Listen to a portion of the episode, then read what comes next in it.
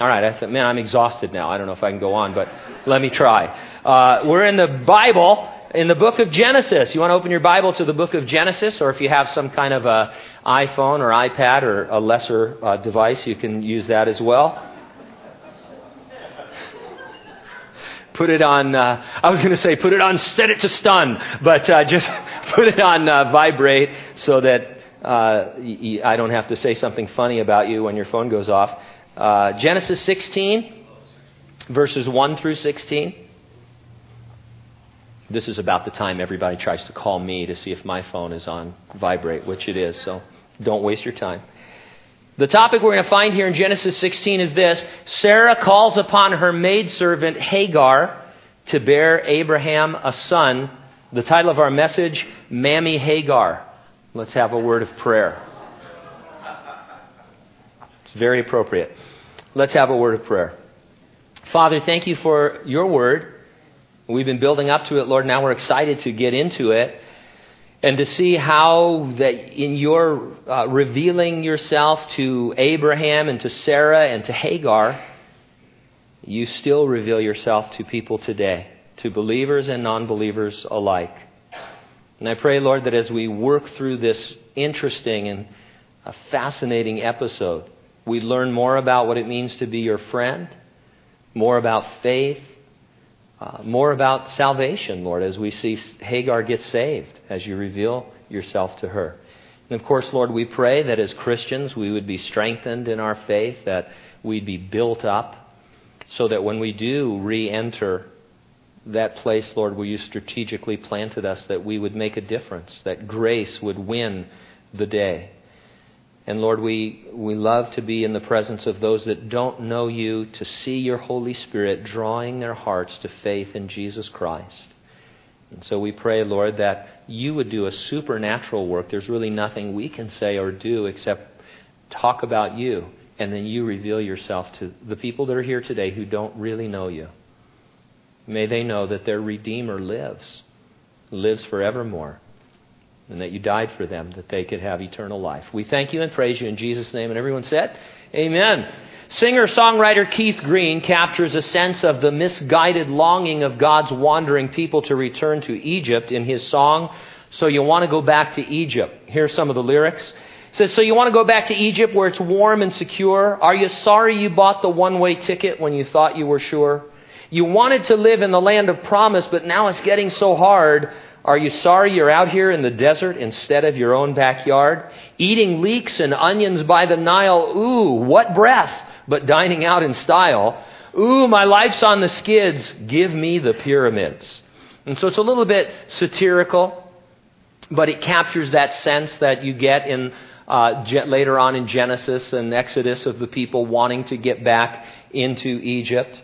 Long after the children of Israel entered their promised land, they still sometimes looked to Egypt as a solution to their perceived problems. It prompted God to say to them in Isaiah chapter 31, verse 1 Woe to those who go down to Egypt for help and rely on horses, who trust in chariots because they are many, and in horsemen because they are very strong, but who do not look to the Holy One of Israel, nor seek the Lord. And so when God's people had just come out of Egypt, they wanted to go back. When they had been out for years, they still looked back to Egypt for their help. Although not explicitly stated in the Bible, Christians have long recognized Egypt as a type of the world we have been delivered out from, always beckoning us to return to its ways and often preying on our wants. C.I. Scofield, who edited the Scofield Bible, noted, and I quote, the resort to Egypt is typical of the tendency to substitute for lost spiritual power the fleshly resources of the world. As we dig into Genesis 16, this typical tendency to look to Egypt is going to play a very prominent role. A childless Abraham and Sarah turn to an Egyptian servant seeking an Egyptian solution to their being childless. It prompts us to consider how drawn away from the Lord we may be by the ways and the wanting of Egypt. I'll organize my thoughts around two points. Number one, the ways of Egypt are not your servant. Number two, the wanting of Egypt is not your solution. In verses 1 through 5, we're going to see that the ways of Egypt are not your servant. God had promised Abraham descendants as numerous as the sand of the sea and the stars in the sky and the dust of the earth. He, however, remained childless, and now he was in his late 80s. Abraham had earlier suggested that perhaps Eliezer, a servant born in his household, could be his heir and somehow fulfill God's promises. God said no, and he told Abraham, this is Genesis 14, and I quote, One who will come from your own body shall be your heir. Evidently barren at age 76, Sarah took a stab at a possible solution. Maybe Abraham could produce an heir from his own body, but not hers, by using the body of another woman. And so in verse 1 now, Sarai, who is Sarah, Abram, who is Abraham's wife, had borne him no children. She had an Egyptian maidservant whose name was Hagar. So Sarah said to Abraham, See now, the Lord has restrained me from bearing children. Please go into my maid. Perhaps I shall obtain children by her. And Abraham heeded the voice of Sarah. Then Sarah, Abraham's wife, took Hagar, her maid, the Egyptian, and gave her to her husband Abraham to be his wife after Abraham had dwelt ten years in the land of Canaan. And I used to really fault Sarah for her suggestion, largely based on her upcoming reaction to Hagar's pregnancy. Not so much anymore. Now, her suggestion was still wrong. But her heart was to see God's promises fulfilled and to see her husband vindicated for following God into the unknown. The truth is, she was supporting her husband and what he had chosen, the life that they, he had chosen for them. She did this for Abraham and for his ministry and for his testimony. She knew that he had been promised this uh, offspring, that he would be the father of many nations. And she knew that she was barren. She knew that the child would come from Abraham's body, and the only way she could figure that that could happen was if he took another wife. Uh, and as painful as that must have been for her, I mean, ladies, really think about it. You know, it's, it's no less painful in an ancient culture that, than it would be today. She uh, submitted herself to that, as it were. And so, uh, you know, let's cut Sarah some slack. She was really trying to support her husband's ministry. Now, when Sarah suggested Abraham take Hagar to bear him a child, we read that it was also to be his wife. She was suggesting a marriage practice that was widely accepted. It was perfectly legal, and in their case, it seemed logical, but it was not biblical. We know from the Garden of Eden that God's design for marriage is one man and one woman for life. Marriage is to be monogamous and heterosexual. Abraham and Sarah were a monogamous, heterosexual couple at a time when society around them was polygamous and homosexual. We saw polygamy when Abraham and Sarah went down to Egypt. Sarah was taken by the Pharaoh with the expectation she'd become one of his multiple wives. We'll see the open acceptance of homosexuality in the upcoming episode in Sodom and Gomorrah when God decides that he is going to judge those cities. Now, in an effort to be accurate, let me uh, make a clarification. Polygamy is really a catch all term, and it is expressed in three different ways. Polygyny is a man who has multiple simultaneous wives. Polyandry is where a woman has multiple simultaneous husbands, and group marriage, a family unit consisting of multiple husbands and multiple wives. All of that uh, comes under the banner of polygamy, but for our purposes, since we're talking about Abraham uh, having uh, both uh, Sarah and Hagar as wives, we're going to refer to it as polygamy. Now, Abraham and Sarah were living biblically separated lives in the midst of a culture given to unbiblical practices. And when you boil it down, even in the area of marriage and family, so are we. We're in this exact same position today, are we not? Uh, we believe in the Bible and the God of the Bible, in monogamous heterosexual marriage. And our culture is more and more moving uh, away from that into both polygamy and marriage of, you know, with multiple partners uh, and into homosexual marriage. And so we're in the same situation, in a sense, that Abraham and Sarah were in. Now, expanding that to talk about not just marriage, but by definition, the Christian is always to be separated from any unbiblical practice of the culture, even when they are legal and seem logical. Just because something is legal and recognized doesn't mean it's biblical and that the Christian has the, uh, that a Christian should partake of it. So bear that in mind. Now, Sarah sought to fulfill God's spiritual purposes by making Egypt serve her presumed needs. She looked around her, she saw the practices of the world, and she thought, this is what everybody else would do in this situation. This is what we're going to do. Nothing wrong with it, she thought, because it's legal and cultural. It was wrong for them, disastrously wrong, the ways of Egypt can never serve the Christian. The ways of Egypt, or we could just simply say the ways of the world, they tend to permeate our thinking because for most of us, if you became a Christian later in life, that's how you were raised. You were raised in the ways of the world, to think like the world. And even if you weren't raised in that, we experience it all the time, all around us. We're in the world. And it has its own value system, its own way of thinking that is always trying to press itself in on us. Everything has a worldly spin, so to speak, so that it almost seems compatible with our walk with the Lord if we're not careful. We must therefore make a concerted effort to recognize and avoid the ways of the world uh, so that we don't find ourselves like Hagar or like Sarah, excuse me, just thinking, well, this, this is a potential solution. Let's just go in this direction. Uh, for one thing, we need to look to God for our contentment, our soul contentment. Sarah said it was God who had restrained her from bearing children. She gave testimony. She said, God has restrained me from bearing children. She knew that she was in God's hands, but she refused to be content with her situation in light of God's promises. So God said, You're going to have a child. Abraham, it's going to come from your body. I'm restraining Sarah right now from having children. She was discontent, and she decided to take spiritual matters into her own worldly hands. And I would suggest that many times when we borrow from the world, it's because there is a discontent in our heart. We're not content in the place or with the people that God has given us. Then there's the fact that we deplore waiting. I, I don't. Maybe you like to wait. Um, I don't like to wait for almost anything, uh, even things I like to do. I would rather not wait for. There's very few things that I will wait for.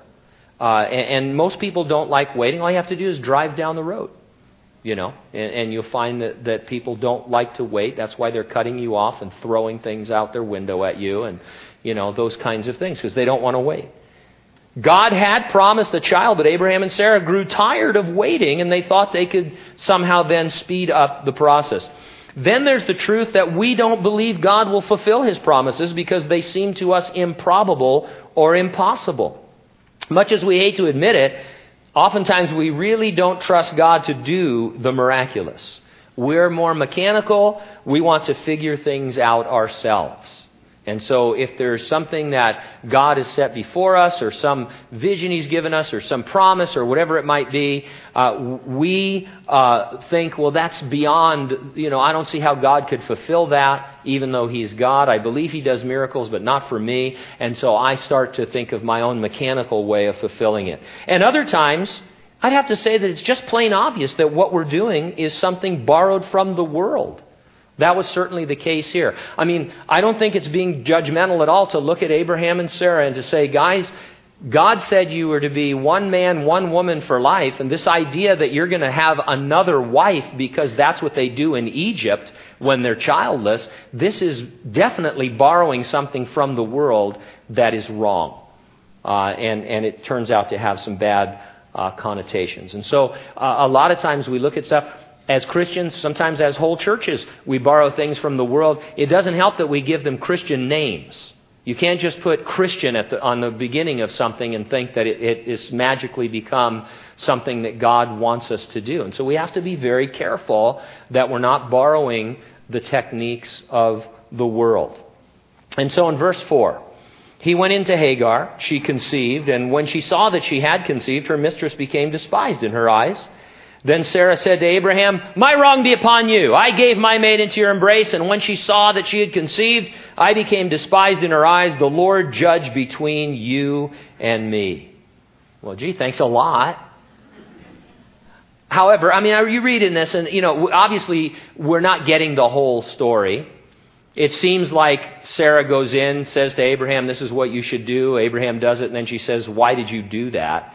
And if we're not careful, all the guys are like elbowing their wives, saying, See, you know, men are from Mars and women are from Venus, you know, that kind of thing. Just because Sarah suggested this to Abraham, man up. Say, Yeah, I'm not going to do that. What are you, crazy?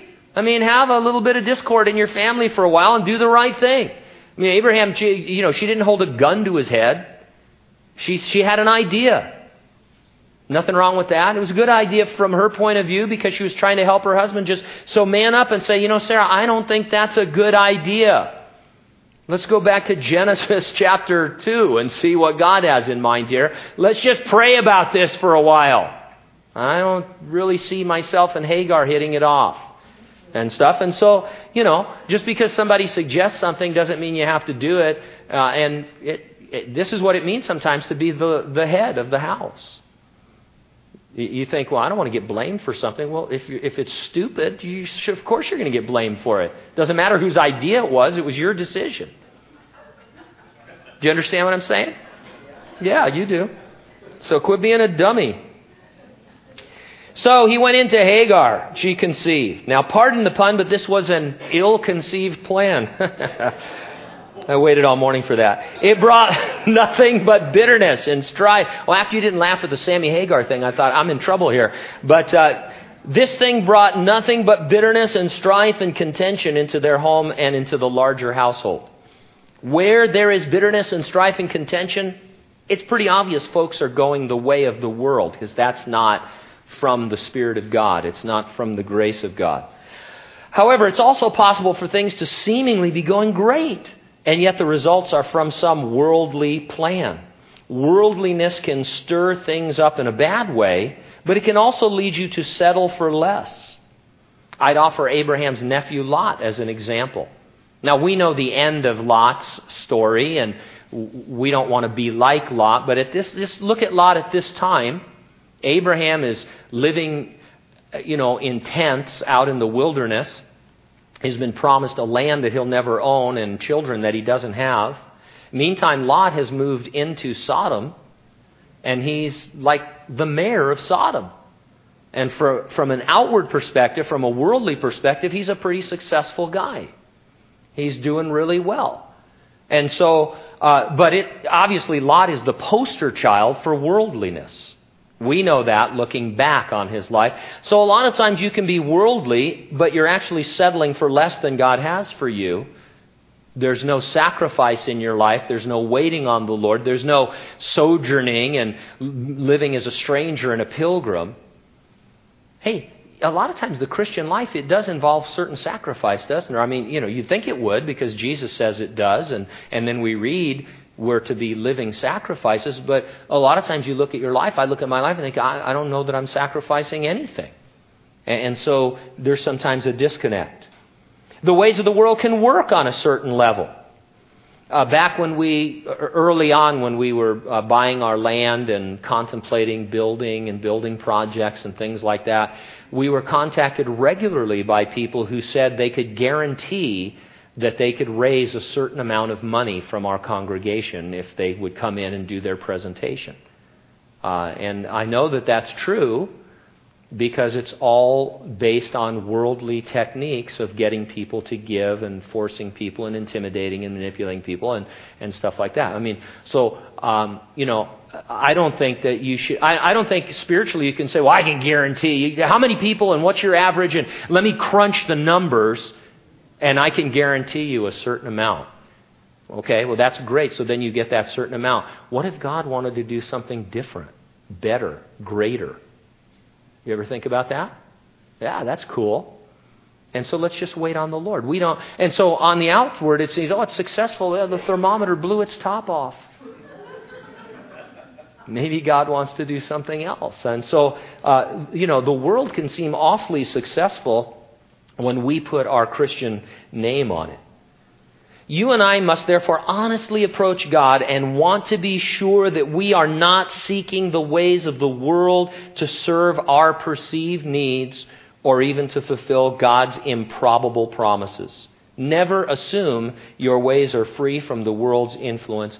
Let's be sure by waiting on the Lord. Now, verses 6 through 16. The wanting of Egypt is not your solution. Hagar is in a bad situation. And then she makes it worse by despising Sarah. But then again, look at what Sarah did to her. Sure, Hagar was a maidservant and technically a slave, but did Sarah really have to treat her like a slave? I mean, what must it have been like for Hagar to one day be going about her chores? Maybe she was, you know, brushing a camel. Do camels get brushed? I don't want to show my ignorance. It's all over me all the time anyway. But so she's out brushing the camel, and Sarah sends for her and says, "Hey, right now, uh, yeah, what have you been doing? I've been brushing the camel. Okay, hey, right now, I've got something for you to do. You're going to sleep with my 86 year old husband because I want a boy." Hello? What? Yeah, I, I've got a chore for you. Abraham's in the next room. You're going to sleep with him because I need a ch- I need a child. All right. Well, I can cut Hagar some slack because she's not even saved. We, you know, until she sees the Lord in a few minutes. Now, verse six. So Abraham said to Sarah, "Your maid's in your hand. Do to her as you please." This guy's making uh, he's a he's regressing. but anyway, and when Sarah dealt harshly with her, she fled from her presence. It was a desperate act. Here she is a pregnant slave woman all by herself traveling through a harsh wilderness. I have sympathy for her, and so did the Lord, because in verse 7, now the angel of the Lord found her by a spring of water in the wilderness, by the spring on the way to Shur. Uh, I'm pretty sure this is the first use of the phrase the angel of the Lord in Scripture. We believe this to be a pre incarnation appearance on earth by Jesus Christ. Don't let the word angel throw you. It simply means messenger. It doesn't necessarily mean a created being. And besides, in a moment, Hagar is going to call this individual God. On the way to Shur is on the way back to Egypt. It's believed by most reliable commentators that Hagar was acquired by Abraham and Sarah while they were down in Egypt some years before. She was an Egyptian, we know, because the text says that, probably acquired in Egypt. Now she's on her way back. Hagar wanted Egypt. She thought Egypt was her solution. In verse 8, he said, Hagar, Sarah's maid, where have you come from and where are you going? She said, I am fleeing from the presence of my mistress, Sarah. The Lord knew her by name. Now, we take this for granted, but it's really astonishing. Does anybody famous know your name? I mean, maybe in some case, you, you know, every now and then somebody knows a famous celebrity or a famous person, but for the most part, you know, if you think of somebody who's really famous or who has a lot of authority, they don't know who you are. They don't know you from Adam, we would say. And so here's the creator of the universe who not only knows Hagar by name, he recognizes her, he went after her and found her.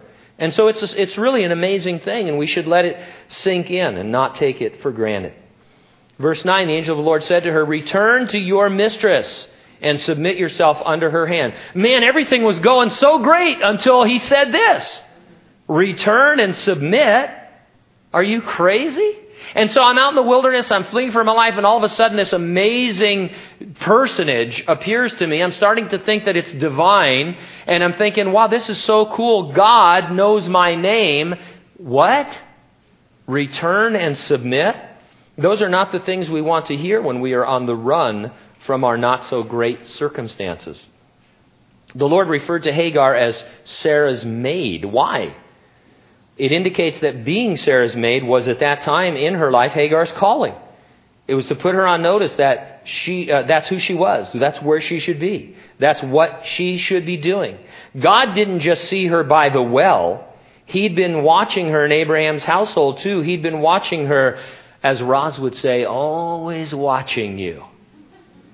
All right. First service, same thing. I'm not Jerry Seinfeld, that's for sure. Verse 10. Then the angel of the Lord said to her, I will multiply your descendants exceedingly, so that they shall not be counted for multitude. And the angel of the Lord said to her, Behold, you are with child, and you shall bear a son. You shall call his name Ishmael, because the Lord has heard your affliction. All right, more good news. Verse 12, and he'll be a wild man. His hand shall be against every man, and every man's hand against him, and he'll dwell in the presence of all his brethren. He'll have the terrible twos his entire life.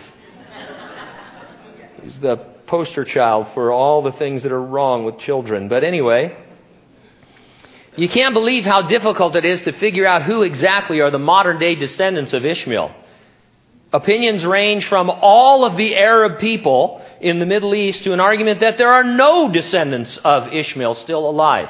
Obviously, both of those are extremes and both are wrong. Here's what I do know there's a prophecy in Isaiah chapter 60 that indicates Ishmaelites will minister to the Lord when he sets up his 1,000 year kingdom on the earth in the future. So I know that there are descendants of Ishmael uh, today. Uh, and even if they are against Israel today, they one day will be brought into the fold and worship the Lord. Verse 13. Then she called the name of the Lord who spoke to her, You're the God who sees. For she said, Have I also here seen him who sees me? Therefore the well was called Beer Lahai Roi. Observe it is between Kadesh and Bered. Now, on the surface, we might think that's nothing too amazing. I mean, she has this amazing vision, and all she can think of to say is, You're the God who sees. And you and I, we think, Well, yeah, I mean, God is omniscient, He's omnipresent. Obviously, we know that. Uh, by the way, if you've been a Christian for a while, and um, a, a young Christian, a new believer, comes up to you and they share something with you that is an absolute revelation to them, and you know, don't don't kill that. Don't say, "Oh yeah, I learned that 28 years and three minutes ago. Can't believe it's taken you this long. I know we wouldn't actually say. Well, I know some people who would actually say that, but uh, you know, sometimes we just, you know, just. In fact, don't even say, "Yeah, I know that," or "I knew that." I mean, get into it. Is that what you do with your children? I hope not. Your kids discover something for the first time, and you've know, you know, and, and it's just, and you think, "Oh, wow, wow, that's so cool! Wow." Be like that with young Christians. Encourage them.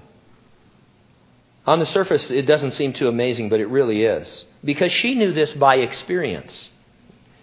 And the only way to experience something like this is to be in a time of distress and see the Lord in it. And so there's a lot more to her name than just the fact that God is omnipresent. I can know that God is omnipresent and omniscient, but when He actually sees me and reveals Himself to me in a situation, man, that's powerful.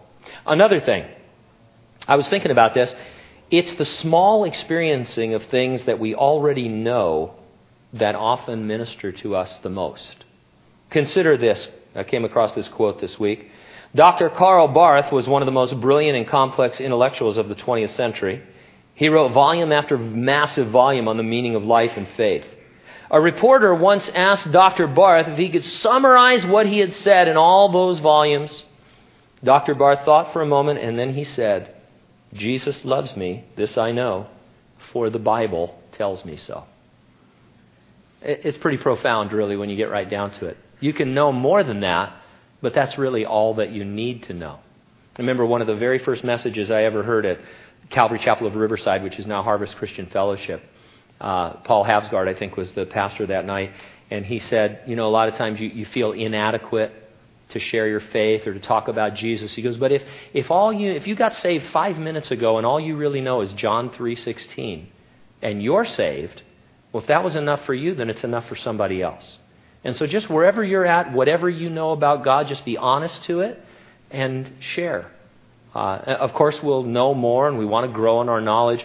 But the more we grow, we don't want to become overly intellectual, do we? We don't want to be able to not explain things.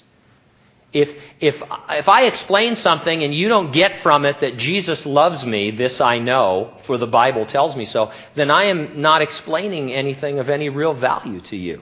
A lot of times people say, oh man, this guy, he's so intelligent. Well, really? What did he say? I don't know.